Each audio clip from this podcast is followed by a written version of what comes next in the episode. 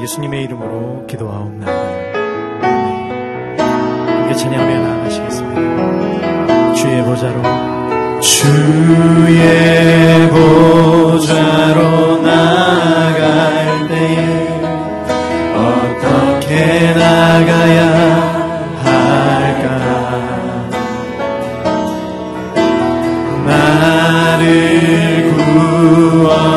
주의 십자가 그것을 믿으며 가네. 주의 보좌로. 주의 보좌로 나갈 때에 나 여전히 부족하나. 나를 품으신 주의 그 사랑. 그 것을 믿으며 가네. 자격 없는 내 힘이 아니.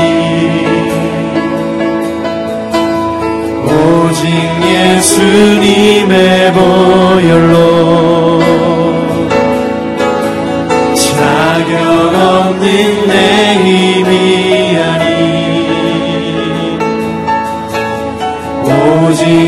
예수님의 보혈로.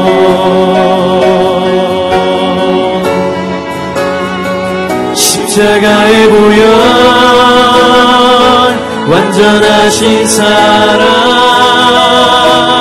힘입어 나갑니다. 십자가의 보혈 완전하신 사랑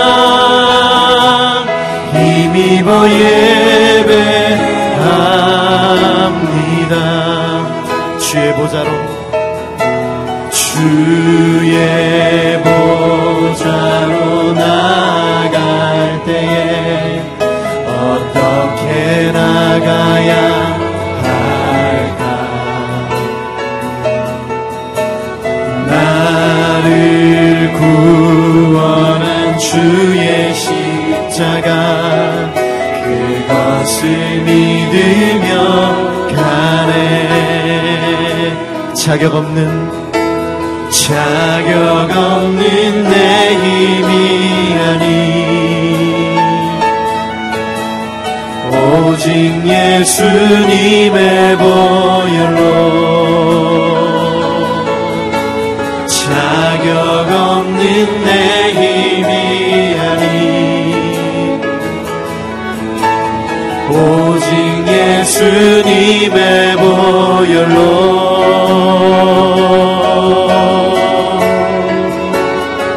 십자가의 보혈 완전하신 사랑 힘입어 나갑니다. 십자가의 보혈 완전하신 사랑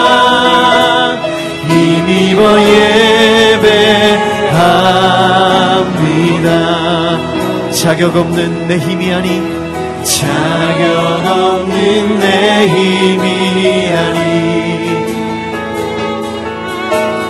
오직 예수님의 보혈로 자격 없는 자격 없는 내 힘이 아닌 오직 예수님의 보혈로 십자가의 십자가의 보혈 완전하신 사랑 힘입어 나갑니다 십자가의 보혈 완전하신 사랑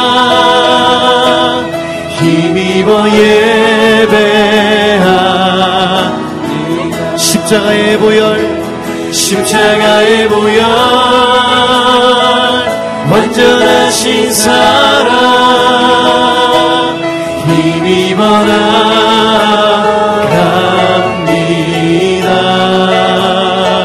십자가의 보혈 완전하신 사랑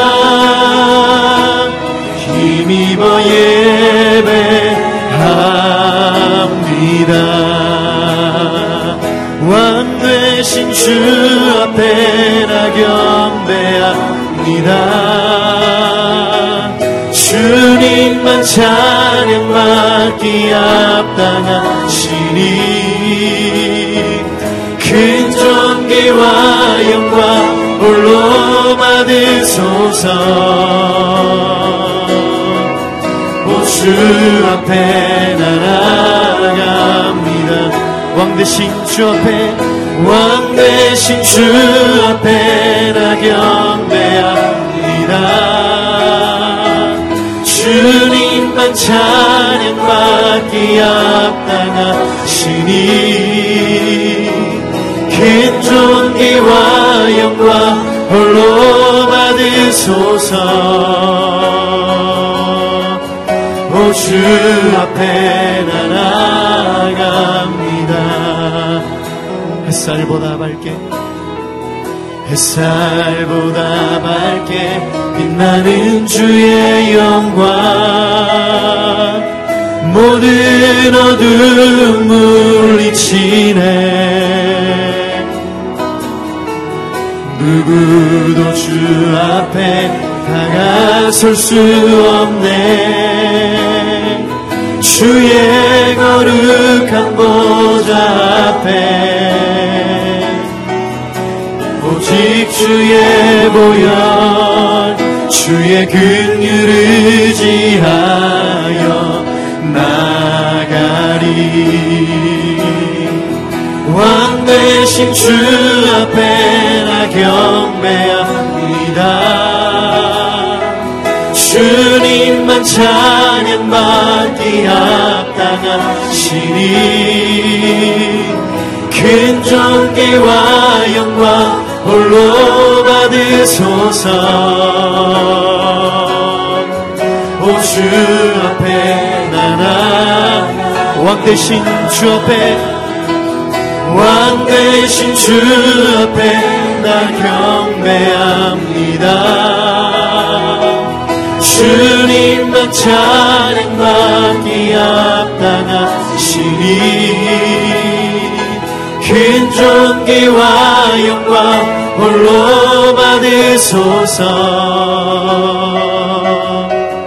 오주 앞에 난 나갑니다 오주 앞에. 오주 앞에 난 나갑니다 오 주님 앞에. 오주 앞에 난 나갑니다 이 시간에 같이 한번 통성으로 기도하며 나갈 때 이 새벽 재단을 위해서 같이 한번 주님 앞에 기도하기 원합니다. 성령 하나님, 이 시간 우리 모두가 이 새벽 재단에 주님 앞에 엎드려 기도할 때 말씀에 기름 부음이 있게 하여 주시옵시고 또 새벽에 주님의 음성을 듣는 시간 되게 하여 주시며 우리의 모든 간구가 주님 앞에 응답되어지는 예배가 되게 하여 주시옵소서. 거룩한 임재를 통하여 우리의 영혼이 날마다 주의 얼굴을 뵙고 변화되어지는 거룩한 시간 되게 하여 주시옵소서. 육신의 모든 더러워진 죄가 사라지고 보혈로 정결케 되어지는 지성소로 들어가 주의 얼굴을 뵙는 시간 되게 하여 주시옵소서. 이 새벽 예배가 하나님의 불로 응답되어지는 엘리야의 재단이 되게 해달라고 이 시간 두 손을 들고 주여 한번 외치고 통성으로 기도하겠습니다.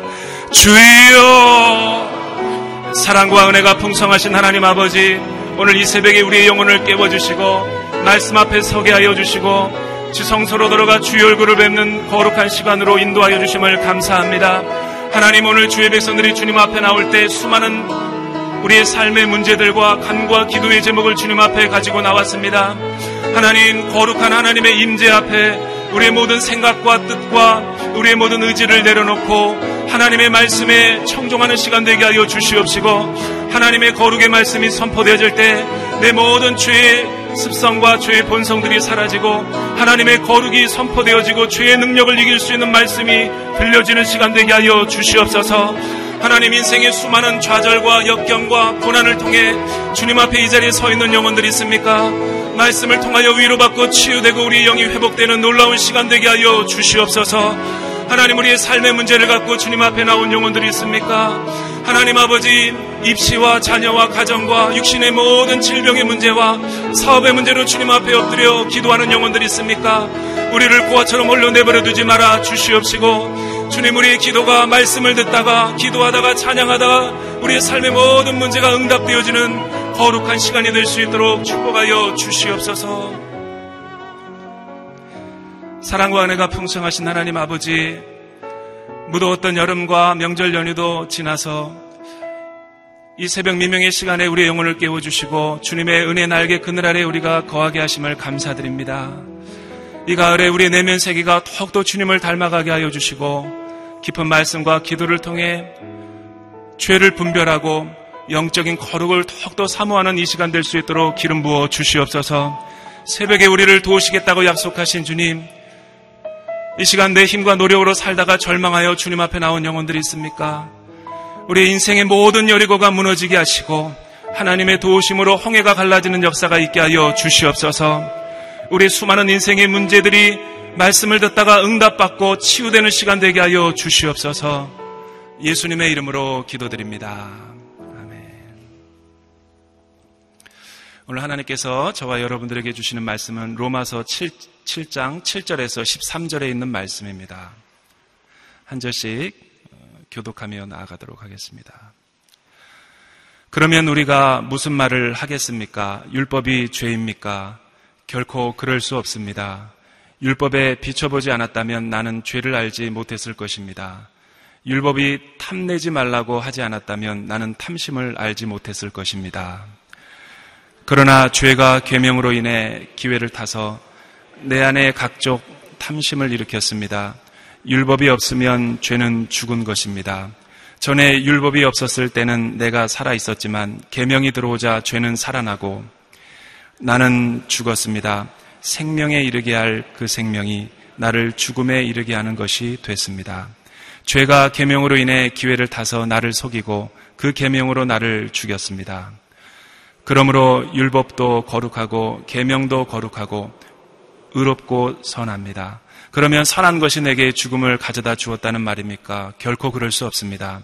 오히려 죄가 죄로 드러나도록 하기 위해 그 선한 것으로 내게 죽음을 가져왔습니다. 이는 계명으로 인해 죄가 더욱 죄가 되게 하려는 것입니다. 시간에 이상준 목사님 나오셔서 율법은 하나님이 주신 거룩함의 기준입니다. 라는 제목으로 하나님 말씀 선포하겠습니다.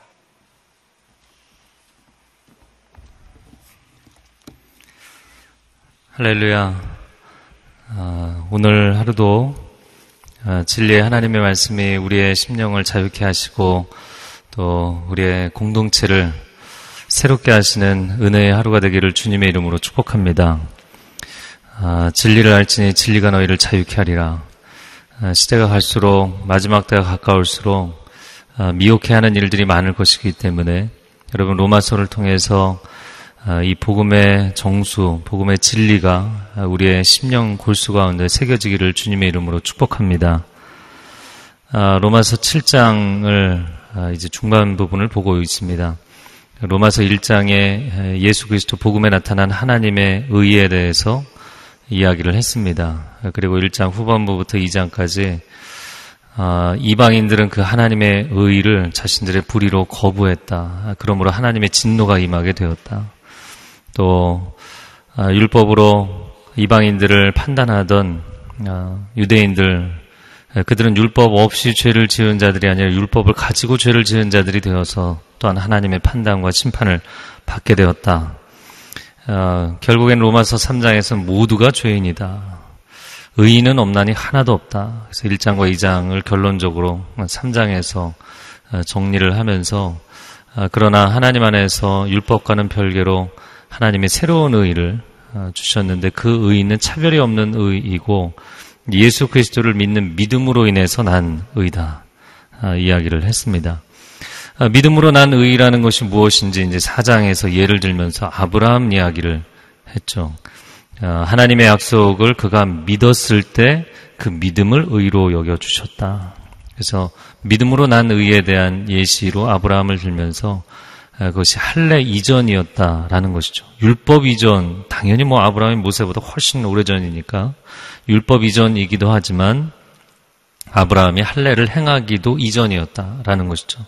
그래서 율법과 할례가 존재하기 이전에 이미 하나님은 믿음으로 난 의에 대해서 아브라함을 통해 보여주셨다라는 것입니다. 로마서 5장으로 건너가면서 어, 로마서에서 아주 유명한 한 본문이 나오는데 아담 그리스도 유형론이라는 것입니다. 아담 한 사람을 통해서 죄가 들어왔고 그리스도 한 분을 통해서 죄 사함과 구원과 생명의 역사가 들어온 줄로 믿습니다. 아, 로마서 6장의 또한 가지 유명한 본문이죠. 지난 어제 주일 담임 목사님 인용하셨는데요. 우리가 그리스도와 연합하여 세례를 받은 것은 그의 죽으심과 연합한 것이고 그의 부활과 연합한 것이다. 죄에 대해서 죽고 아, 그리스도의 생명 안에서 다시 산 줄로 믿습니다. 그래서 우리는 죄의 병기가 아니라 의의 병기가 된 것이죠. 죄의 삭은 사망이고 하나님의 은사, 하나님의 선물은 그리스도 예수 우리 주 안에 있는 영생인 줄로 믿습니다. 7장으로 건너와서 7장에서 아, 율법 아래 우리가 더 이상 있지 아니하다. 은혜 아래 있다라는 것은 이제 결혼 관계로 설명을 한 것이 어제 주일 본문입니다. 그래서 남편이 살아있는 동안만 법적 관계가 효력이 있다는 것이죠. 그래서 남편이 죽으면 아, 남편이 살아있는데 다른 남자를 만난다면 죄가 되겠지만 아, 남편이 죽고 나면 그 법적인 어, 매임에서 해방이 된다. 그래서 율법 아래 있지 아니하고 우리는 성령으로 성령의 새로운 것으로 이제 주를 섬기기 때문에 우리는 더 이상 율법에 매여 있는 존재들이 아니다라는 이야기를 하고 있습니다. 그러면서 오늘 본문으로 어, 들어갑니다. 7절 말씀 같이 읽어보겠습니다. 시작. 그러면 우리가 무슨 말을 하겠습니까? 율법이 죄입니까? 결코 그럴 수 없습니다. 율법에 비춰보지 않았다면 나는 죄를 알지 못했을 것입니다. 율법이 탐내지 말라고 하지 않았다면 나는 탐심을 알지 못했을 것입니다. 아, 로마서 5장 20절 말씀에 율법이 들어온 것은 범죄를 더하게 하려 함이라. 아, 그러면서 5장 아, 20절 후반부에 죄가 더한 곳에 은혜가 넘친다라는 역설적인 말씀을 하셨죠. 자, 우리가 무슨 말을 하겠습니까? 율법이 죄입니까? 결혼 관계로 비유하면서 율법이라는 남편은 이제 죽었기 때문에 계속 부정적인 개념으로 표현이 되다 보니까 그럼 율법이 죄인가? 그것이 잘못된 것인가? 이야기를 합니다. 율법은 죄를 제거하거나 죄의 문제를 떠안고 있는 이 인간 존재를 대속해 줄 수 있는 기능은 하지 못합니다. 아, 오히려 죄를 들춰내고 그리고 우리가 죄인이라는 것을 명확하게 낙인 찍는 그런 역할을 하는 것이죠. 그래서 오늘날의 그 아주 율법주의가 강한 리걸리즘이 이게 법적이냐 아니면 이게 법을 어긴 것이냐 이런 율법주의가 굉장히 강한 종교가 이슬람교죠. 이슬람교 같은 경우는 코란이 아니면 칼을 받아라. 그래서 이제 법을 안 지키면 죽는 거예요. 아, 도둑질을 하면 픽파켓을 하고 도둑질을 하면 손을 잘라버리고 예, 사람이 간음을 하고 어떤 규정을 어기면 사람 이제 사형에 처하고 아, 뭐 용서가 없죠. 아, 그런데 참 희한한 것은 그 이슬람교 그 무슬림들의 사회 안에서 들어가서 사는 이슬람 무슬림 문화에 대한 학자들이 하는 이야기입니다. 그 저변에는 엄청나게 많은 죄들을 짓고 있다는 거예요. 그렇게 무시무시한 율법의 기준을 들이대는데도 사람들이 여전히 아니 더 많이 죄를 짓고 있다는 거예요. 그 밑에서는 드러나지 않는 무수히 많은 죄들을 짓고 있다. 부모가 자녀의 잘못에 대해서 용서가 없이 넌 이것도 문제고 저것도 문제고 이것도 잘못이고 저것도 잘못이다. 그럼 아이의 영혼이 스스로 뭔가를 잘 해보겠다라는 의지 자체가 완전히 깨져버리죠. 아, 나는 문제하구나. 스스로 뭔가를 회개하고 변화시킬 의지력을 상실하게 되는 것이죠. 그래서 부모가 너무 큰 역할을 하면 자녀의 자아가 작아지면서 결국엔 그런 자녀들이 자라서 어른 아이가 된다. 몸집은 어, 어른인데 내면 세계는 아이다. 스스로 스스로 의를 선택하고 선을 선택하고 그것을 자신의 결심과 결단과 의지력을 발휘해서 살아낼 수 있는 힘이 없는 거예요. 현대인들은 무한 경쟁이기 때문에 어려서부터 부모의 역할이 너무 커져 버렸고 그리고 자녀들은 아 제가 계획이 없던 얘기를 하고 있는데 자녀들은 아, 자신들의 자유의지의 기능을 너무 많이 상실해 버렸고요. 그러니까 자기가 뭘 원하는지, 자기가 뭘 해야 되는지, 어떤 의지를 가져야 되는지, 이런 것들이 아주 인생을 살아가면서 가장 중요한 기능이고, 영적으로 사는 데 있어서도 상당히 중요한 기능인데, 이 핵심 기능을 상실해 버리는 거예요. 그런데 자라서 세상을 보니까 세상은 유혹이 가득 넘쳐나고 있어요. 근데 스스로 자기 의지력으로 이게 감당이 안 돼요. 그러니까 중독 사회로 가는 겁니다. 그러니까 우리는 자녀들이 잘 되라고 아이들에게 율법적 기준을 굉장히 많이 제시한 거죠. 학업에 대해서 언어적인 것, 삶에 대한 것, 태도에 대한 것, 뭐 여러 가지로 굉장히 많이 압박을 했지만 그러나 결국에는 어, 스스로 그것을 율법으로는 인생을 구원할 수 없어요. 율법으로는 인생을 구원할 수 없습니다. 그 자녀가 아 나는 문제하구나 회개하고 변화되는 것이 아니라 오히려 망가져 버리고 부정적 강화가 일어나 버리는 것이죠. 아 그러면 율법이 죄인가? 그럼 율법적 기준을 제시하지 않으면 그냥 아, 자유 방임하면 되지 않느냐? 그 조직 관리에 있어서 항상 고민이 이제 자율이냐 통제냐? 통제를 너무 심하게 했더니 그게 또 사람들을 망가뜨린다. 그러면 완전히 자유 방임으로 가면 어떠냐? 자유 방임으로 가면 그것도 또 이제 극단적으로도 문제죠. 아, 그러니까 창세기에서 선악과가 없었다면 사람이 죄를 짓지 않았겠, 않지 않았겠느냐라고 이야기하는 것은 선악과라는 통제, 선악과라는 어떤 기준, 계명, 율법 그것이 사람을 죄를 짓게 한 것이 아니냐. 아예 아무런 기준 자체가 없었다면 이라고 이야기를 하는 것입니다. 여러분, 인간의 이 양쪽 극단 어떤 것도 정답이 아닙니다. 자녀를 키워봐도 조직 관리를 해봐도 이 양쪽 극단 어떤 것도 궁극적인 해답이 아니라는 것을 저와 여러분이 너무나 잘 알고 있습니다. 선악과가 없었다면 물론 사람이 아, 율법이 없으면 죄 의식이 없겠죠. 내가 이게 죄를 짓는 것이다. 이 죄라는 것 자체가 없을 것, 아, 죄 의식이 없겠죠. 그러나 죄라는 것 자체는 하나님을 어겐스트하고 하나님을 대항하고 하나님의 말씀을 불순종하는 하나님께 등을 돌리는 이 근본적인 이 죄의 문제 자체는 사라지지 않는 것이거든요. 그로 인한 인간의 영혼이 망가지고 인간의 인격과 존재가 망가지는 죄책감의 문제, 죄로 인한 이탈, 어, 비행의 문제는 여전히 존재하는 것이죠. 7절 하반절에 죄 아니다. 결코 그렇지 않다. 율법에 비춰보지 않았다면 나는 죄를 알지 못했을 것이다. 죄를 알지도 못하고 죄를 짓는다면 예, 정말 통제할 수 없는 브레이크가 없이 달려가는 폭주기관차처럼 되는 것이죠.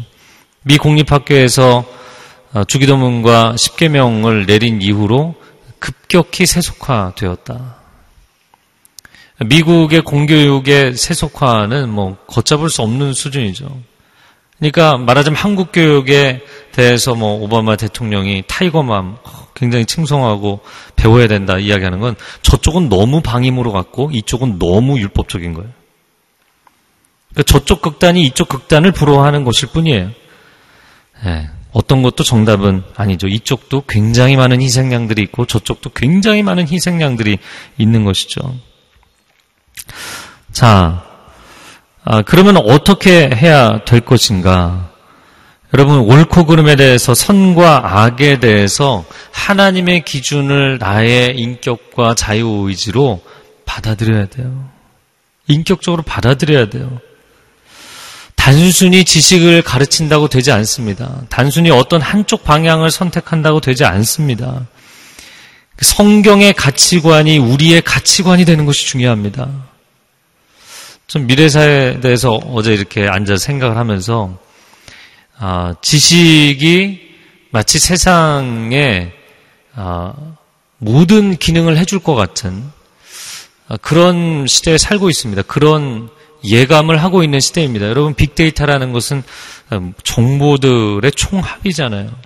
근데 이 정보들의 총합이 빅데이터를 통해서 과거의 역사가 흘러온 패턴들을 분석해낼 수 있고 우리가 현재 서 있는 지점에 대해서 평가를 할 수 있고 미래를 예측할 수 있어요. 이제 앞으로는 빅데이터가 어, 지난 명절 기간에 이렇게 모래 아이들하고 지나가는데 사주, 어, 타로점 이런 거 보고 있더라고요. 빅데이터 앞에 앉아서 점을 칠 날이 오게 될 것 같아요. 그냥 제 생각입니다. 왜냐하면 지금까지 흘러온 패턴을 분석해서 앞으로를 예측할 수 있는 이 퓨처리즘, 미래주의, 미래에 대해서 예측할 수 있는 게 이제 빅데이터가 굉장히 큰 역할을 하고 있는 것이거든요. 그러나 여러분 어, 단순히 정보가 우리의 인생을 평가하고 우리의 미래를 다 이야기해 줄 수 있는가? 결코 그렇지 않습니다. 하나님은 자연을 만드신 분이지만 초자연적인 분이시죠. 자연의 법칙과 자연의 흔상과 지금까지 히스토리를 만드신 분이지만 그것을 뛰어넘는 역사를 하시는 분인 줄로 믿습니다. 그렇기 때문에 빅데이터가 예상하지 못하는 하나님의 행보를 어떻게 예측할 거냐는 거죠. 그러니까 하나님께서 우리에게 그 어제 주일 본문의 말씀처럼 성령으로 하나님을 새롭게 섬기는 영으로 하나님을 예배하고 하나님을 섬기고 하나님의 말씀의 그 기준과 가치관을 우리의 중심에 새기는 그러한 삶이 되어야만 하나님과 밀착해서 행보할 수 있는 인생, 그러한 인류 문명이 될 줄로 믿습니다. 그 새로운 길을 선택해야 되는 것이죠. 자, 8절 말씀 한번 같이 읽어보겠습니다. 시작. 기회를 타서 내 안에 각종 탐심을 일으켰습니다. 율법이 없으면 죄는 죽은 것입니다. 자, 율법의 기, 율법에 대해서 계속해서 이제 부정적인 예, 대조를 이루게 됩니다. 복음, 하나님의 의, 그리스도의 생명과는 정반대편의 위치를 계속 하는데 그런 부정적인 부분만이 있는 것이 아니다. 그렇게 7절의 도입 부분에서 이야기를 했지만 다시 8절에 가서는 그러나 죄가 계명으로 인해 기회를 타서 내 안에 각종 탐심을 일으켰다. 죄가 주어로 쓰여 있습니다. 죄가 주어로 쓰여 있어요. 근데 이 죄 대신에 만약에 여기다 사탄을 넣어도 문장이 될 것 같아요. 사단이 율법을 이용해서 내 안에 각종 탐심을 일으켰다. 이렇게 표현해도 사실 같은 내용이 됩니다. 오늘 본문의 이 8절 말씀의 죄를 상당히 인격적이고 능동적인 주체로 표현을 했습니다. 창세기 3장의 본문과 상당히 유사한 분위기의 말씀이에요. 자, 그러면 계명을 통해서 기회를 얻었다라는 것이 무엇인가?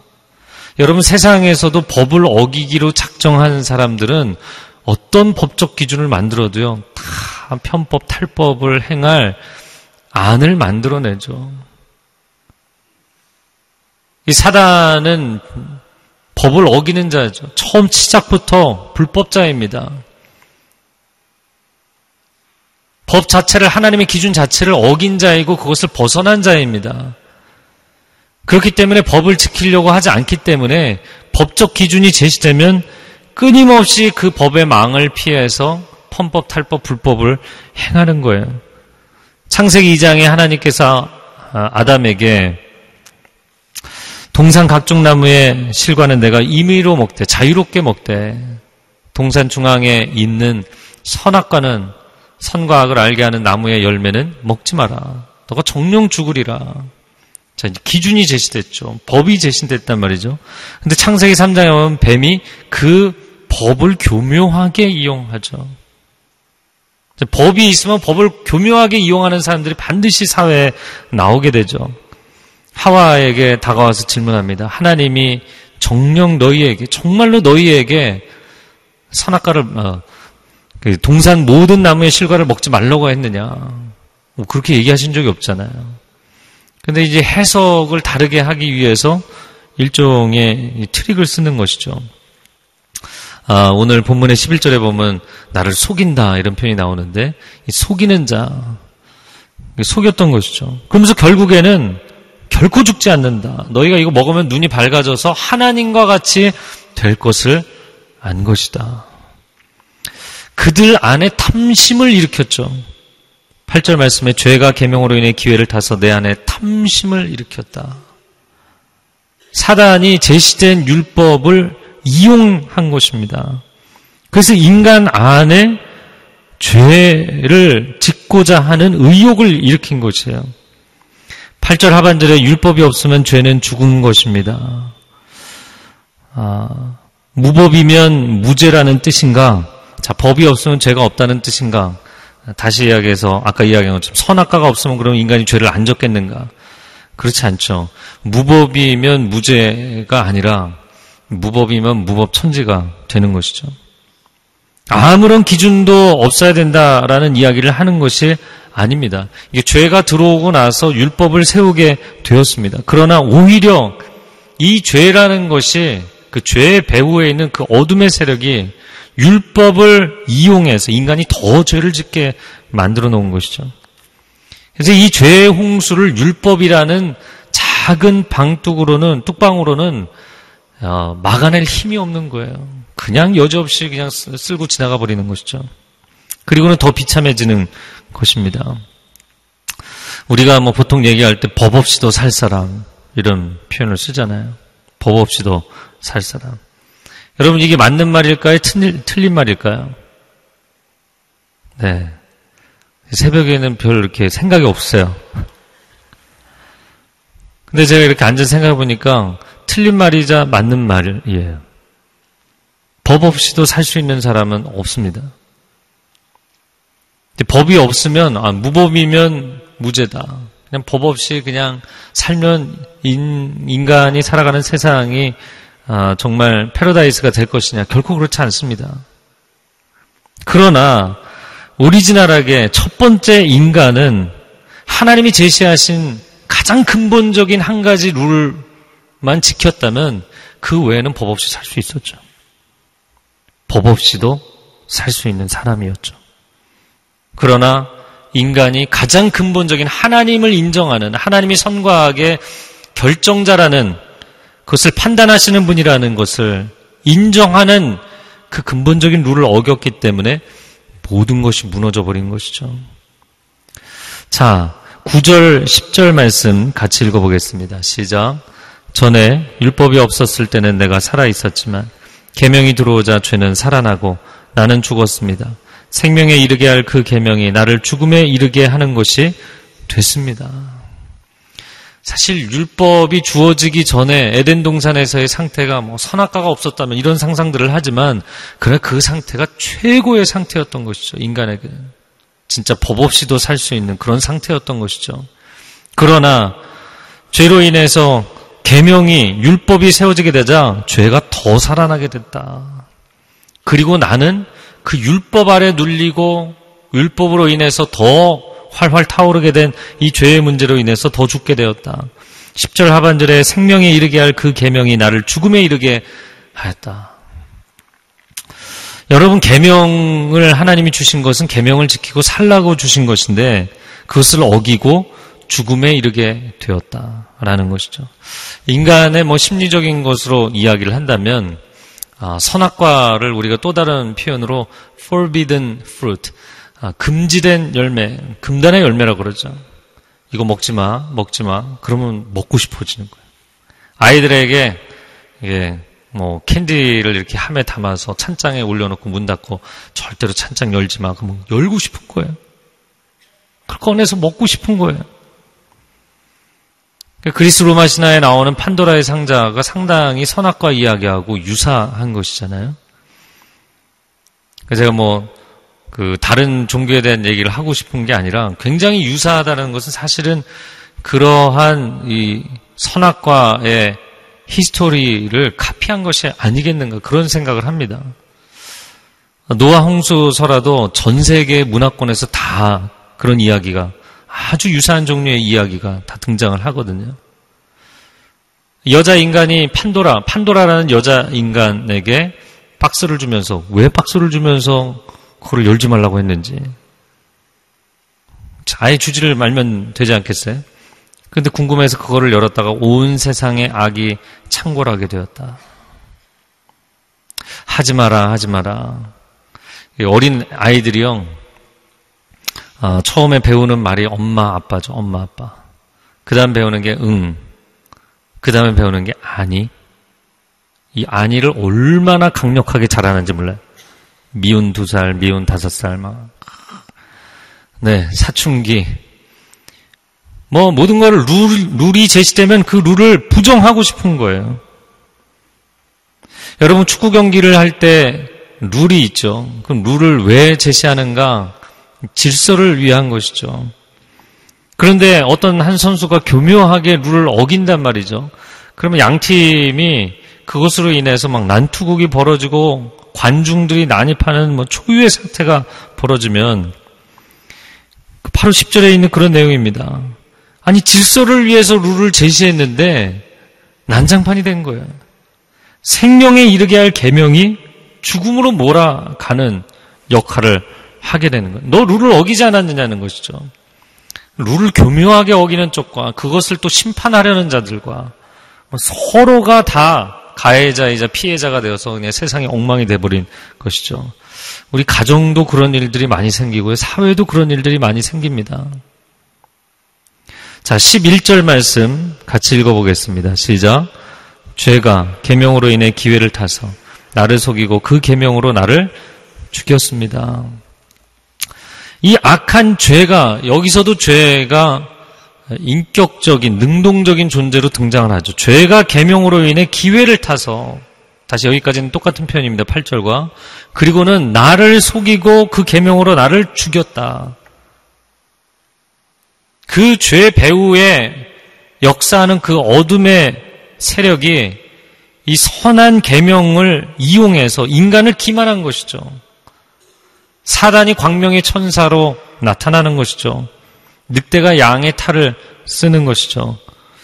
오늘날 이단 사이비를 비롯해서 거짓 종, 교의 영, 아, 영적인 현상이 나타나긴 하는데 성령님이라고 하나님이라고 다가가는데 나중에 보니까 아닌 거예요. 그런 영적 현상들이 나타나는 사람들이 또 상담을 많이 합니다. 여러분 그런 부분도 있고요. 또 한 가지 교회 안에서도 극단적인 율법주의, 극단적인 신비주의 이 둘 다가 사실 11절에 해당되는 내용입니다. 나는 계명을 붙잡고 있다고 생각했어요. 나는 영성을 붙잡고 있다고 생각했어요. 그런데 그 배후에서도 끊임없이 이 사단이 이것을 이용해서 나를 속이고 죄를 짓게 만들고 죽음으로 몰아간다는 거예요. 여러분 극단적 율법주의에 빠지는 사람은 율법이 무엇입니까? 말씀, 진리, 진리를 붙잡고자 하는 것인데 진리 그 자체이신 하나님을 주목하는 것이 아니라 율법에 집착하게 만드는 거예요. 율법에 매이게 만드는 거예요. 율법이 내 자랑이 되는 거예요. 하나님이 내 자랑이 아니고. 신비주의라는 것이 무엇입니까? 신비 그 자체이신 십자가가 신비이고 그 십자가 위에 그리스도가 신비이신데 신비의 본체이신 그리스도를 주목하지 않고 신비적 현상에만 주목하는 거예요. 하나님과 멀어지는 거예요.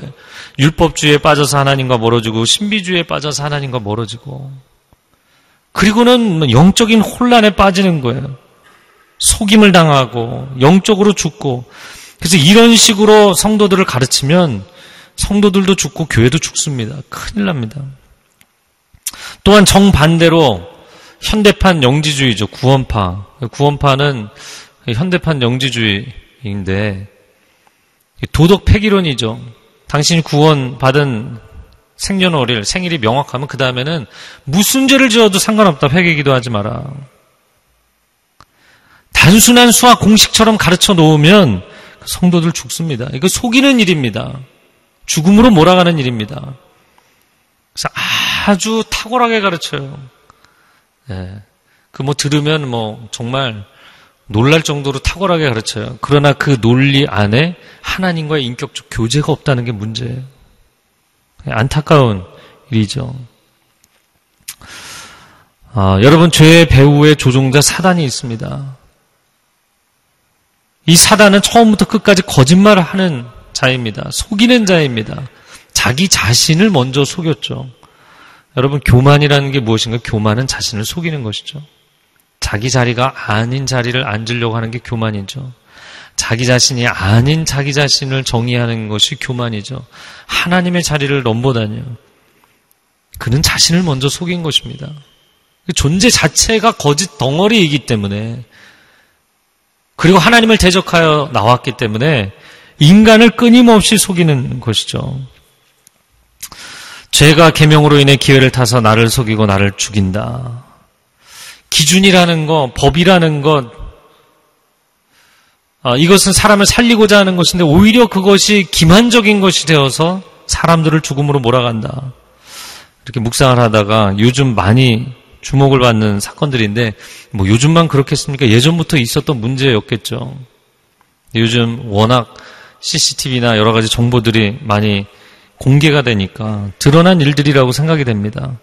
뭐 보육원이나 어린이집의 아동학대 문제. 여러분, 규율이라는 이름으로 아이들을 학대하는 행위들이 빈번하게 발생하는 것이잖아요. 그건 속이는 것이죠. 아이를 살려달라고 아이를 잘 케어해달라고 맡긴 것이지 아이를 죽여달라고 거기를 보낸 게 아니잖아요. 근데 기만적인 것이죠. 죽이는 일을 한 것이죠. 병원에 환자를 입원시키는 것은 치료해달라고 보낸 것이죠. 그런데 치료가 아니라 오히려 병원 균에 옮아서 감염되어서 사람이 중태에 빠지고 죽게 된다면 이건 뭐 심각한 의료사고인 것이죠. 기만적인 것이죠. 죽이는 일인 것이죠. 교회도 마찬가지죠. 교회에 위로받고 구원받기 위해서 왔는데 상처를 받고 실망하고 떠나게 되고 하나님과 멀어지고 그런 일이 일어난다면 이것은 기만적인 것이죠. 죽이는 일이 일어나는 것입니다. 그러니까 우리가 안전지대라고 생각하는 뭐 병원이나 교회나 아니면 정말 평화로워야 될 어린이집이나 여러분 죄가 죄가 정말 주위를 우는 사자처럼 돌아다니면서 삼키려고 하지 않는 영역은 세상 그 어디에도 없습니다. 그래서 어떤 사람이 아 나는 병원 못 믿겠다. 그래서 아파도 병원 안 가요. 그러면 또 그것도 문제죠. 어떤 성도가 나 교회 못 믿겠다. 교회라는 데를 안 다니겠다. 교회를 등지고 살면 그것도 심각한 문제죠. 12절에 그래서 다시 또 반전의 이야기를 합니다. 그러므로 율법도 거룩하고 계명도 거룩하고 의롭고 선합니다. 이 죄가 선한 기준을 악용하고 오용한 것이지 결코 그 계명이 그 율법이 잘못된 것이 아닙니다를 이야기하는 거예요. 하나님은 우리에게 선한 것을 선물로 주시는 분인 줄로 믿습니다. 율법도 선하고 계명도 의롭고 선하다. 그러나 사단은 거룩한 것을 악용하고 선한 것을 도용하고 진리의 말씀을 오용하는 그런 존재입니다. 그 광야 40일 동안 금식하신 이후에 예수님이 세 가지 사단의 시험에 대해서 이기시는 장면이 나오잖아요. 첫 번째 시험에 대해서 예수님께서 말씀으로 물리치시니까 사단이 자기도 바로 어떻게 해요? 성경 말씀을 인용하죠. 계명을 이용해서 계명으로 인해 기회를 타서 사람을 속이려고 하는 상대를 속이려고 하는 것이죠. 그래서 이렇게 묵상을 하다 보니까 정리가 되는 것이 로마서 8장 28절에 우리가 믿는 하나님은 모든 것을 합력하여 선을 이루시는 분인 줄로 믿습니다. 사단은 이 패턴의 정반대인 것이죠. 사단은 모든 것을 총동원해서 악을 이루는 존재입니다. 모든 상황, 모든 상대, 그 어떤 상대든 하나님을 상대로 해서도 하나님의 아들을 상대해서도 선한 말씀을 도용해서 악을 만들려고 하잖아요. 그러니 뭐 인간을 상대로 해서는 너무 만만한 거죠. 너무 사기치기 좋고 너무나 속이기 좋은 것이죠. 여러분 진리 안에 거하는 인생이 되기를 바랍니다. 마지막 13절 말씀 읽어보겠습니다. 시작. 그러면 선한 것이 내게 죽음을 가져다 주었다는 말입니까? 결코 그럴 수 없습니다. 오히려 죄가 죄로 드러나도록 하기 위해 그 선한 것으로 내게 죽음을 가져왔습니다. 이는 계명으로 인해 죄가 더욱 죄가 되게 하려는 것입니다. 13절 중간에 죄가 죄로 드러나도록 마지막에 죄가 더욱 죄가 되게 하려고 같은 얘기죠. 이 죄의 권세 그리고 그 죄의 배후에 있는 죄를 마치 인격적인 존재인 것처럼 표현한 것은 그 배후에 있는 어둠의 세력, 그 사단의 정체가 얼마나 끈질기게, 얼마나 집요하게 모든 것을 총동원해서 인간에게 죄를 짓게 만드는 것인지, 악을 일으키고자 하는 것인지, 인간이 율법의 기준으로 율법의 행위로는 스스로 선하게 되기는커녕 오히려 죄악에 더 빠져 들어가는 것을 보는 것이죠. 그래서 아 정말 이 죄의 문제가 심각하구나 이거를 깨닫게 되는 거예요. 그래서 인간이 스스로 죄에 대해서 그 죄의 심각성에 대해서 절망하게 되고 인간 자신에 대해서 절망하게 되고 인간의 도덕성이라는 것에 대해서 절망하게 되고 구원의 여망은 오직 예수 그리스도 한 분밖에 없구나. 오직 예수 그리스도 한 분 외에는 인간을 선하게 의롭게 세울 분이 없구나. 주님, 나는 죄인입니다. 나 같은 죄인 살리신 주 은혜 놀라와. 그래서 7장 하반절 8장으로 넘어가면서 우리를 죄와 사망의 법에서 해방하셨다. 할렐루야. 그래서 죄에 대한 이 마지막 클라이맥스로 막 7장 마지막까지 달려가는 것이죠. 그리고 7장 이제 마지막 부분에서 아, 사도 바울이 사도 바울과 같은 정말 성령 충만하고 하나님께 충성한 사도가 어디 있겠어요? 그런데 내 안에 두 가지 법이 있다. 이런 충격적인 고백을 합니다. 여러분 제가 성령 충만한 것 같지만 제 안에도 두 가지 법이 있습니다. 죄의 법이 있습니다. 나로 하여금 죄를 짓게 만듭니다. 이런 충격적인 얘기를 했거든요. 그러면서 그러나 이 끊임없이 인간이 존재하는 한 있는 이 내면의 두 가지 법의 충돌과 갈등에서 우리를 구원하실 분은 오직 예수 그리스도 한 분밖에 없는 줄로 믿습니다. 아멘. 여러분 상황이 심각할수록 내 힘으로 안 된다는 것을 인정하고 오직 주의 은혜로 뚫고 나가는 삶이 되기를 축복합니다. 한 주간 여러분 뭐 한 주간도 더 되는 한 10일 정도 어, 연휴를 가족들과 보내고 나면 그냥 마냥 좋은 게 아니라 하, 우리는 또 만나서 싸우는구나. 하, 우리는 다 죄인이구나. 저만 깨달았나요? 여러분은 그런 거 안 깨달으시나요? 오랜만에 만나면 너무 좋을 것 같은데 그리고서는 막 서로 싸우는 거예요. 힘든 거예요. 밴쿠버에 있을 때 기록이 아빠들이 오면 막 기록이 아빠도 처음에는 막 기대감에 가족들도 기대감에 근데 한 이틀을 못 가요. 서로 잔소리하고 싸우고 나중에는 막 화가 나 씩씩대면서 혼자 공항 가고 또 다음에 올 때는 또 기대감으로 왔다가 여러분 늘 그거를 가정 안에서 반복하고 있잖아요. 일터에서도 그래도 이번엔 좀 어, 열심히 하겠지. 근데 막 엉망이에요. 또 막 어려움이 생기죠. 여러분 도둑론자로 여러분이 가정에서 일터에서 기준만 제시하고 율법만 제시하잖아요. 사람 안 움직입니다. 결국에는 그 사람의 영혼에 은혜가 임해야 돼요. 그럼 언제까지 은혜를 베풀어야 되느냐? 아, 그래서 저는 이렇게 그 묵상을 하면서 부모로서 자식을 키워보지 않았다면, 리더로서 팔로워들을 데리고 뭔가를 해보지 않았다면, 아, 우리에게 시댁, 처가 이런 관계가 없었다면 나는 아주 깔끔한 삶을 살았을 거예요. 그런데 이런 관계들이 생기면서, 야, 정말 그 죄인 때문에 나도 죄를 짓고 얘 때문에 나도 죄인이 되고 자식 때문에 내가 얼마나 죄인인지 깨지는지 여러분 부모들이 늘 경험하는 것이잖아요. 세상에서 가장 본인이 의롭다고 생각하는 존재들은 청소년기, 사춘기 자녀들인 것 같아요. 지가 제일 그냥 난폭하게 굴면서도 자기가 세상에서 가장 의로워요. 부모, 당신들도 다 문제고, 세상도 다 문제고, 어른들 다 문제고, 자기만 의로워요. 너도 부모가 돼봐라. 여러분, 가정 안에서 죄를 깨닫죠. 아, 쟤도 죄인이고, 나도 죄인이고, 다 죄인이구나. 죄를 깨닫고 또 한 가지, 은혜를 배우게 되죠. 넌그 죄야, 잘못이야. 계속 얘기해 보세요. 그러면 망가져 버려요. 관계도 망가지고, 아이의 영혼도 망가지고, 내 영혼도 망가지고. 다 망가져요. 율법으로 계속 눌러 보세요. 엉망이 됩니다. 인격 자체가 자라지를 않습니다. 어느 순간에는 은혜를 베풀어야 돼요. 참 죄를 깨닫게 하시고 은혜를 체험하게 하시는 줄로 믿습니다. 아, 하나님께서 아, 인간에게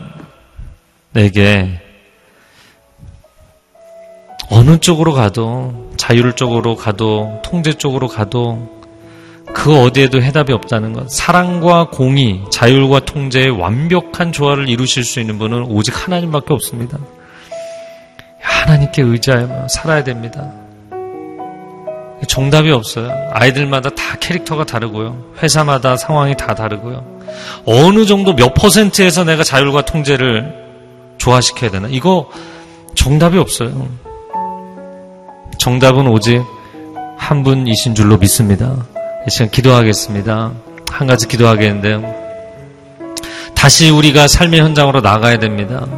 일터로 나가야 되고, 전투적인 상황에서 살아야 되고, 룰을 제시하면 꼭 룰을 어기는 사람이 있고, 그럼 그만 잘못하냐, 그만 죄를 짓느냐, 그 죄 지은 자를 내가 또 판단하면서 내가 죄를 짓고, 그러니까 세상은 먼저 룰을 어긴 죄인과 그 죄인을 정죄하는 또 다른 죄인, 이 두 양쪽으로 다 죄를 짓고 사는 거예요. 오, 주님, 우리는 이 죄의 문제에서 스스로 벗어날 수가 없습니다. 주님, 우리를 극률히 여겨 주옵소서. 우리 가정을 극률히 여겨 주옵소서. 우리 자녀들을 극률히 여겨 주옵소서. 남편과 아내 우리 부부를 극률히 여겨 주옵소서. 우리 일터를 극률히 여겨 주옵소서. 주의 진리와 주의 은혜가 임하게 하여 주옵소서. 우리를 구원하여 주옵소서. 주여 삼창하고 통성으로 기도하겠습니다.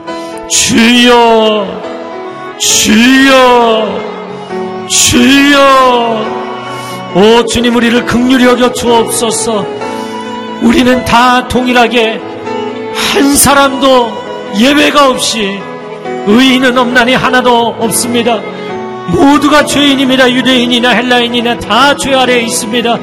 우리는 이 죄의 문제를 스스로 해결할 능력이 없습니다. 룰이 있으면 항상 룰을 어기는 자들이 나오고 룰을 어기는 자를 향하여서 분노하고 화를 내고 폭발하면서 또 다른 죄를 짓고 죄인을 향하여서 그 죄를 처벌한다고 이야기하는 또 다른 죄인들이 존재하는 세상에 모두가 죄인일 수밖에 없는 세상에 살고 있습니다. 주님 우리를 불쌍히 여겨 주옵소서. 주님 우리를 극률히 여겨 주옵소서. 자녀가 죄인이라고 자녀가 잘못한다고 부모가 일방적으로 얘기할 수 없는 것이 그 자녀들 때문에 또 내가 마음으로 죄를 짓고 말로 죄를 짓고 관계 속에서 죄를 짓습니다. 주님 나는 심각한 죄인입니다. 우리 모두가 죄인입니다.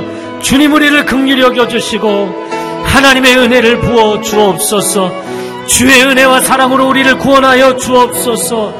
주님의 진리의 말씀으로 우리의 중심에 아로새겨 주셔서 진리를 선택할 수 있는 인격적 존재가 되게 하여 주옵소서. 진리 앞에 순종하는 의지적 결단이 일어날 수 있게 하여 주시옵소서. 주님, 사랑하는 주님, 지난 한 주간을 지내면서 남편에 대해, 아내에 대해, 부모에 대해, 친척들에 대해서, 자녀들에 대해서 마음 가운데 왜 저렇게 해야 되나? 다른 사람에 대해서 판단하기만 했던 사람들, 그러면서 또 내 안에 죄를 짓고 있다는 것을 보게 하여 주옵소서. 나도 죄인이고 우리 모두가 죄인입니다. 우리를 구원하실 분은 오직 예수 그리스도 한 분밖에 없는 줄로 믿습니다. 십자가 위에서 내가 주와 함께 죽게 하여 주옵소서. 주와 함께 다시 살게 하여 주옵소서. 내 안에 있는 모든 분노와 어두움이 먼저 씻겨지게 하여 주옵소서. 내 안에 하나님의 은혜가 충만하여서 나의 가정에 흘러가게 하여 주시옵소서. 내 안에 하나님의 지혜가 하나님의 진리가 충만하여서 가정을 다시 일으키고 일터를 다시 일으킬 수 있는 하나님의 리더십이 우리에게 부어지게 하여 주시옵소서. 이제는 우리 주 예수 그리스도의 은혜와 하나님 아버지의 극진하신 사랑과 성령 하나님의 교통하심과 기름 부으심과 그 지혜의 충만하심이 오늘 오직 하나님의 은혜, 그리스도의 복음만을 의지하며 다시 삶의 현장으로 나아가기로 결단한 귀한 하나님의 백성들 위해 그리고 귀한 성교사님들 위해 이제로부터 영원토록 함께하여 주시기를 간절히 축원하옵나이다. 아멘.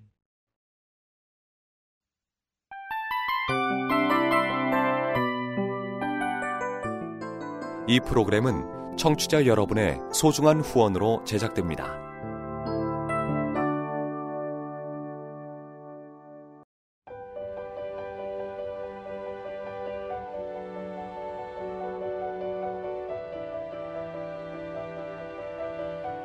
세상에는 수많은 교회들이 있지만 더 깊이 있는 말씀 강해를 찾기 위해 크기로만 교회를 선정하지 않습니다. 보다 좋은 영적 콘텐츠를 더 많이 나누기 위해 방송비를 받지 않습니다. 1년 365일 복음만 전하고 싶어서 우리는 광고를 하지 않습니다. 온누리의 복음을 땅끝까지